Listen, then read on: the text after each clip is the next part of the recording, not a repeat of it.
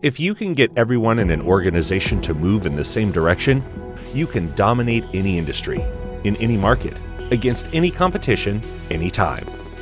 But nearly every organization struggles with teams mired in organizational. This is UExec Business Books. Each week, we highlight the best insights and analysis from top business and self improvement literature. To get more business resources, visit uexec.com here is our pick for this week The Five Dysfunctions of a Team by Patrick Lencioni. Synopsis If you can get everyone in an organization to move in the same direction, you can dominate any industry, in any market, against any competition, anytime. But nearly every organization struggles with teams mired in organizational politics.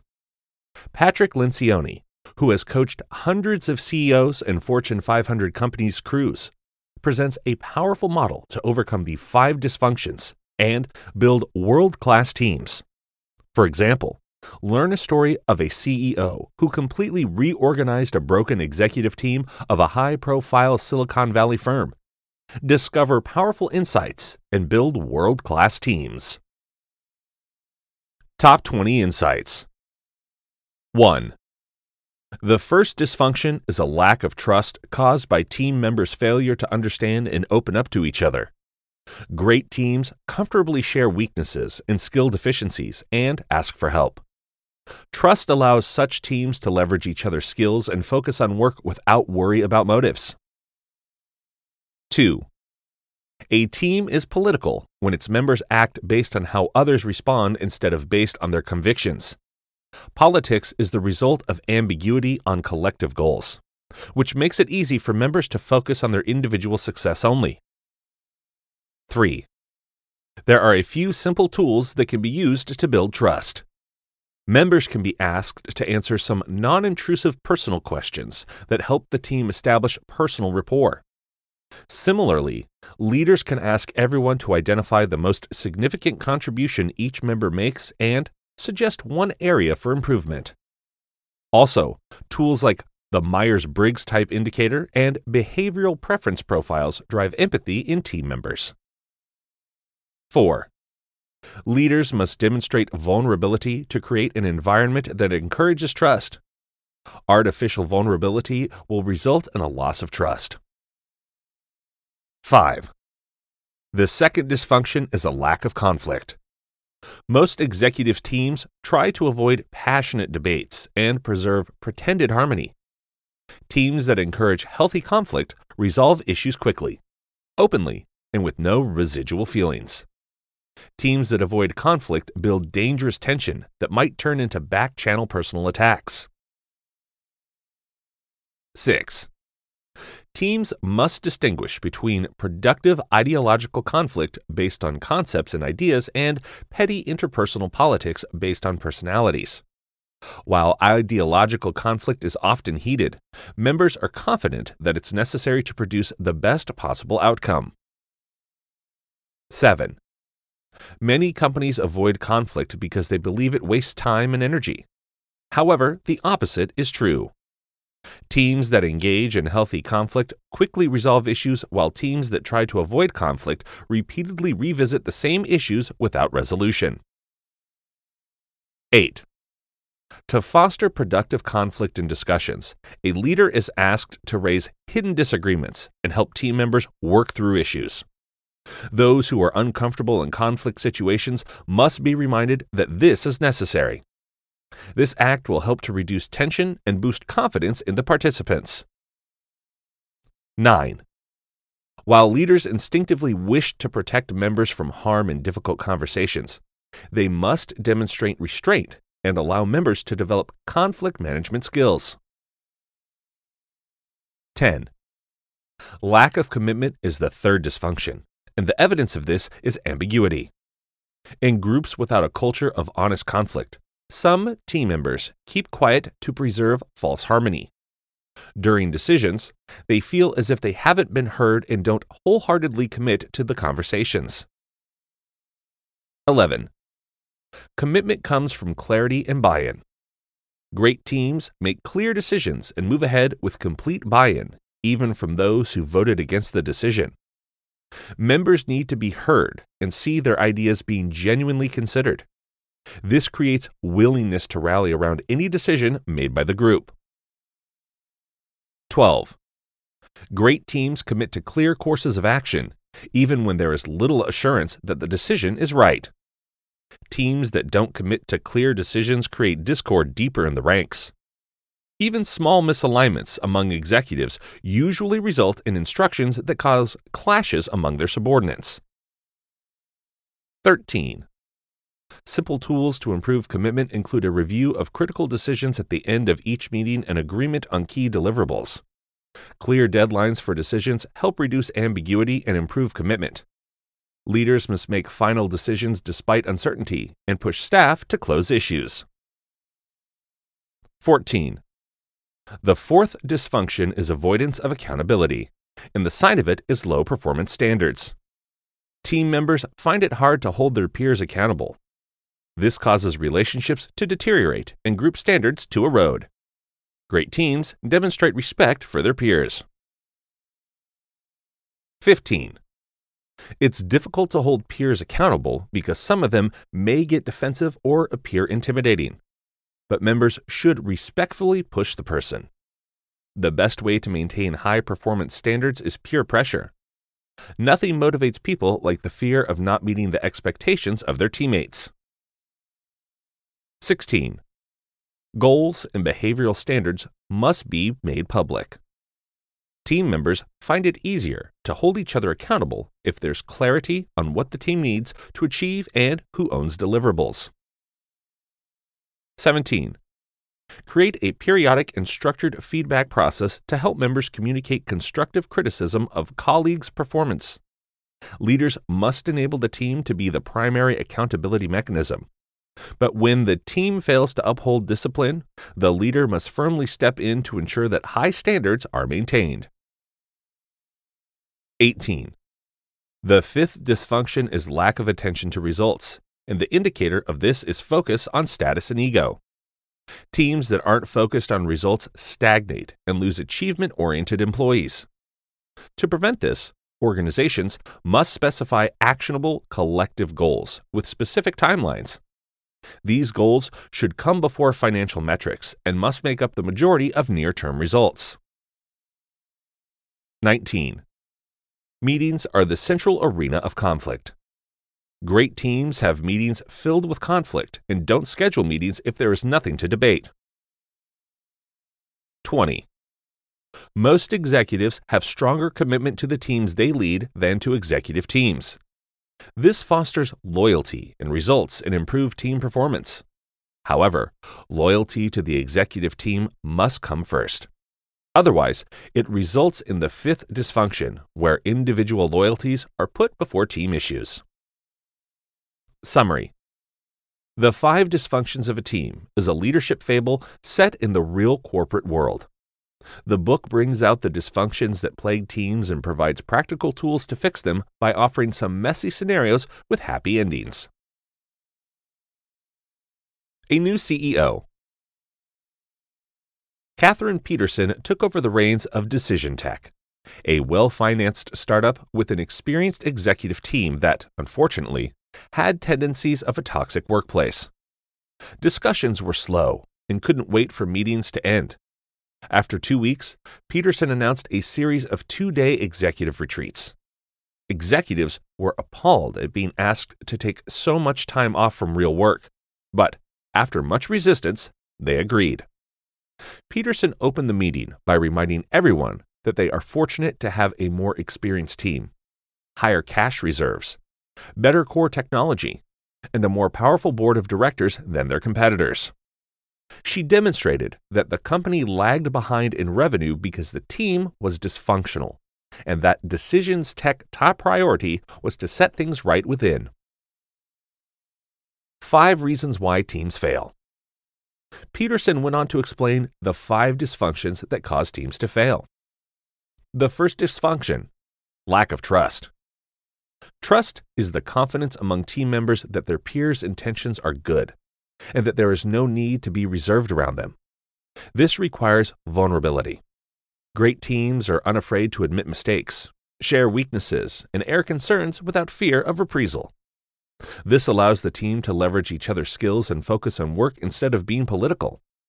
While trust is difficult, teams that lack true waste enormous amounts of time managing group interactions, dread meetings, and stay reluctant to taking risks or offering help. Morale of such a team is low, and turnover is high. The lack of healthy debates and Decision Tech meetings pointed to a lack of trust. Personal questions and behavioral tests. Peterson began her first activity of the day, asking each member to answer five non intrusive personal questions. One by one, members opened up about their childhood hobbies, their first job, hometown, etc. Nearly every answer contained something other members didn't know about their peers before. In just 45 minutes, the team seemed to feel warmer and more at ease. The group spent the next few hours reviewing their behavioral tendencies based on diagnostic tests. Surprisingly, the warm conversations continued into the evening. Everyone participated except Michelle Bebe, who sat alone and rolled her eyes at remarks. Peterson began the second day by asking everyone to introspect on their biggest strength and biggest weakness that impacted Decision Tech. She volunteered first, and slowly others followed, each person raising the bar a bit higher, while Bebe shared shallow answers and made harsh comments. The second dysfunction lack of trust. Peterson moved on to the second dysfunction Without trust, groups will not engage in open and constructive conflict because they are desperate to preserve artificial harmony. A team that argues openly is far better than a group where members hold back opinions and concerns to preserve false harmony. These teams resolve issues quickly and entirely and emerge from heated debates with no residual feelings. Ironically, teams that avoid conflict end up building dangerous tension. It's important to differentiate productive ideological conflict based on concepts and ideas from interpersonal politics that is usually personality focused and mean spirited. While ideological conflict might involve passion and frustration, the members know that the only purpose is to produce the best possible solution. The third dysfunction lack of commitment. Buy in and clarity in decision making are essential for fostering commitment. Without a culture of honest conflict, people keep quiet and build resentment. The goal of conflict is not to achieve consensus. Most reasonable people want to just be heard and feel that their opinion was considered. This makes them buy into the group decision even when they voted against it. Great teams make clear decisions even when there is high ambiguity. Executive teams must be completely aligned on even the smallest details. Small gaps between executives become chasms when they reach employees. The fourth dysfunction avoidance of accountability. The evidence of this dysfunction is tolerating low standards of performance from team members. Only teams that achieve a complete buy in will attempt to hold each other accountable. This is still difficult because challenging peers is problematic, and people wish to avoid discomfort. But lack of accountability only causes the relationship to deteriorate and the group standards to erode. Great teams improve personal relationships by holding each other accountable. The best way to maintain high standards of performance is peer pressure. The final dysfunction inattention to results. This is the tendency of members to seek individual attention at the expense of collective results. The indicator of this is status and ego issues in teams. Peterson made it clear that her role was to create the best team possible and not merely improve the careers of individual executives. This doesn't mean that team members should not have egos. Their egos must be tied to the clear result of making an organization win. The teams that figure out how to do this have a superior advantage over groups of individually gifted players. Organizations do this by creating a clear definition of collective success. This goal must not be financial and should be tied to something the organization does daily. Lack of clarity about collective goals makes the atmosphere political. A group is political when people choose words and actions based on how they want others to react instead of acting based on what they believe. The arena of conflict. Meetings are the central arena of conflict. Peterson emphasized that the ability to engage in unfiltered debates will determine Decision Tech's future even more than its products or partnerships. She assured them that from now on, every meeting would be loaded with conflict, and if there was nothing to debate, meetings would be canceled. In the next two hours, the Decision Tech team applied the step by deciding their single overarching goal for the year. Some members said the focus must be on growing market share. Martin Gilmore, the chief technologist, batted for product improvement. Peterson urged others to challenge these arguments. After a debate, the group seemed to converge on gaining marquee customers as their overarching goal. Peterson then asked them to quantify the goal. The group's answers ranged from 10 to 30. Peterson closed the conversation by setting a target as 18 new customers. Over the next hour, they drilled down to analyze what marketing, finance, engineering, etc. departments needed to do to achieve this goal. For the first time, the Decision Tech team had a vigorous debate in a meeting and agreed on an actionable plan. Destructive behavior. Within days of the offsite, the office atmosphere rapidly returned to the old normal.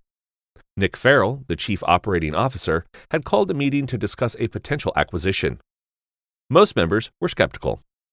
When Peterson reminded them that Bebe should have been there, Farrell sarcastically said she would add absolutely no value. Peterson held her patience. She continued and expressed her concern that a new acquisition would exacerbate team politics. Farrell responded harshly, telling Peterson that she had no clue about business. Peterson knew she had to call out this destructive behavior. She asked the group to leave her and Farrell alone. Peterson calmly told Farrell that he had to take issues with teammates to the person concerned or herself. Farrell responded by arguing that he had nothing to do in Decision Tech. Catherine interrupted to ask if the acquisition was about Farrell and not Decision Tech. Farrell confessed to feeling completely underutilized, moving his family halfway across the country and watching helplessly as his peers were messing up the company. Peterson asked him point blank to focus on what is important to him helping the team win or growing his career. Farrell left the room. At the afternoon staff meeting, Farrell apologized for insulting Bebe and confessed that his motivation behind the deal was more about his feeling of being underutilized at Decision Tech. He humbly asked for help to find a way to contribute more. While the team was digesting Farrell's words, Peterson made an announcement. Their head of sales had quit the previous night. Bebe reminded everyone that Farrell had previously led a sales team. Jeff Shanley, the head of business development, seconded this statement, and after a moment of hesitation, Farrell agreed. Reorganizing resources. At the second offsite meeting, an uncomfortable question was raised. Was the Decision Tech team putting their resources in the right place to achieve their overarching goal? Gilmore strongly argued that investment in technology is crucial for a product company. Jen Mersino, the chief financial officer, appreciated his product focus and gently invited Gilmore to explore the best distribution of resources for achieving the collective goal. At Peterson's encouragement, the team spent the next two hours vigorously discussing the question. Everyone changed their stances multiple times. Finally, Shanley suggested cutting off one future product line and delaying another by six months. The engineers could be retrained and deployed to assist sales reps with product demonstrations. Within minutes, there was a consensus, and a timeline for implementation was drawn up. The group was now prioritizing the collective goal enough to downsize their own departments. Another member leaves. During the post lunch meeting, Farrell requested everyone to block dates for a two day training session for salespeople. Bebe was incredulous and sarcastically asked everyone to attend her product marketing meeting. Later, she smugly shared finished copies of product brochures. While they were high quality, Farrell was disappointed because his salespeople, who were doing customer research, were not consulted. Bebe made it clear that she didn't think that this was necessary. Peterson knew Bebe was having a destructive influence and had to go. She dismissed the meeting and asked Bebe to stay back. Peterson took a deep breath and told Bebe that she was not a good fit for the team. She didn't respect her colleagues, didn't open up to them, and had a demotivating impact on everyone. After a showdown, Bebe left. Decision Tech had lost both its head of sales and marketing within a month. Handling individual success. Everyone was shocked. Some praised Bebe's quality of work. Others wondered if they were next. Peterson responded by narrating a story about her early career, where she managed a small department of financial analysts. Fred worked harder than other analysts, but no one could stand him. Peterson didn't criticize her top performer. The team output began to slide, and morale depleted rapidly. But Peterson promoted Fred for his individual contribution. Within weeks, three of her seven analysts quit, and the department fell into chaos. Peterson's manager fired her. When Fred quit a few weeks later, performance improved dramatically, even though the team had fewer analysts. It was not Fred's behavior, but Peterson's tolerance of his behavior that cost her the team. Peterson concluded by saying that she let Bebe go because she didn't want to lose the rest of Decision Tech's current employees. Everyone seemed to understand. Turnaround over the next two weeks, Peterson worked hard with the team on their behavior. This time, everyone seemed to share a sense of collective purpose. At the final offsite meeting, people felt they had moved forward as a team. At the meetings, the teams worked together in a spirit of cooperation and healthy conflict. During breaks, they spent time with each other. Over the next year, the company's sales grew dramatically, and Decision Tech met its revenue goals for three out of four quarters. The staff had finally become a team. A toolkit to handle the five dysfunctions. Here's the toolkit and behavioral model that Peterson deployed to effectively handle each of the five dysfunctions. Dysfunction 1 Absence of trust. 1. Personal histories a quick 30 minute personal histories exercise, which involves members answering a few non intrusive personal questions and helps team members connect on a deeper level. 1. Single most important contribution. Ask team members to identify the single most important contribution their peers make to the team and one area they need to improve on. Members share their responses, focusing on one person at a time. Begin with the team leader. 1. Personality styles and behavioral preference profiles. Tools like the Myers Briggs type indicator are highly effective in enabling team members to have more empathy for each other. These tools are non judgmental and based on research. They require a consultant and take about four hours. 1. Follow up.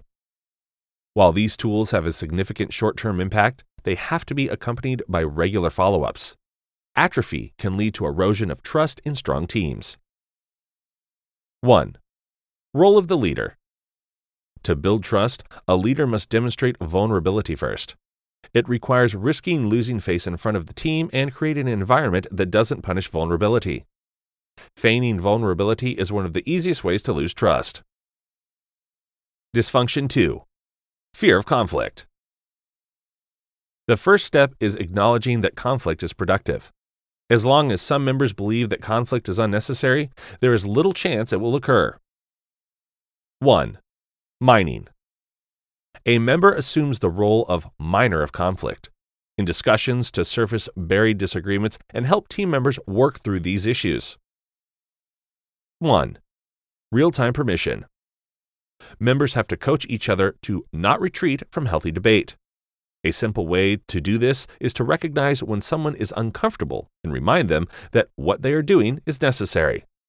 It is a remarkably effective technique for draining tension in a productive and challenging exchange that gives participants the confidence to continue. Repeat the same message at the end of the meeting. 1. Role of the leader. Leaders feel a need to protect members from harm which often results in premature interruption of disagreements without allowing members to develop conflict management skills. Leaders must demonstrate restraint and allow for a resolution to occur naturally. Dysfunction 3 Lack of commitment. 1. Cascading messaging. Review key decisions at the end of every meeting and agree on what needs to be communicated. This ensures clarity on key actionables to be communicated and things to be kept confidential. 1.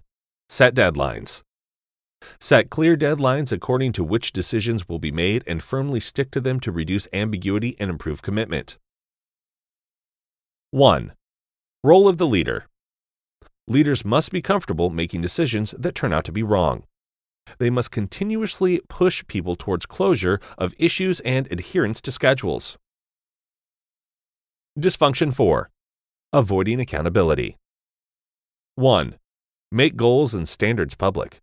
It's easier for members to hold each other accountable if it's clear what the team needs to achieve and who needs to deliver to succeed. Goals and behavioral standards must be made public.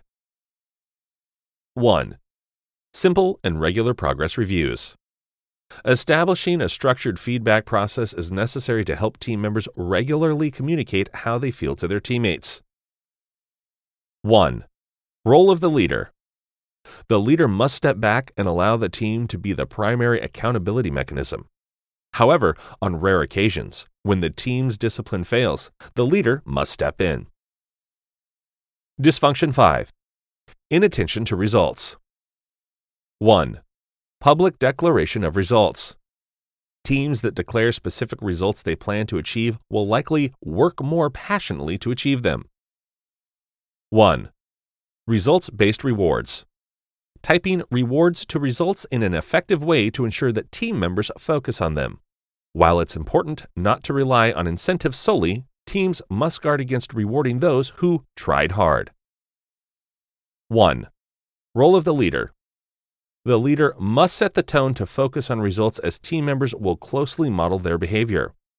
They must be objective and reserve rewards and recognition for those who make real contributions to the group goals. Teamwork ultimately comes down to practicing in a small set of principles over a long period of time. Success doesn't come from sophisticated theory, but rather from embracing common sense with uncommon levels of discipline and perseverance. Thank you for listening. For more insights and business resources to help advance your career, visit uexec.com. If you're listening on social media, let us know which book to summarize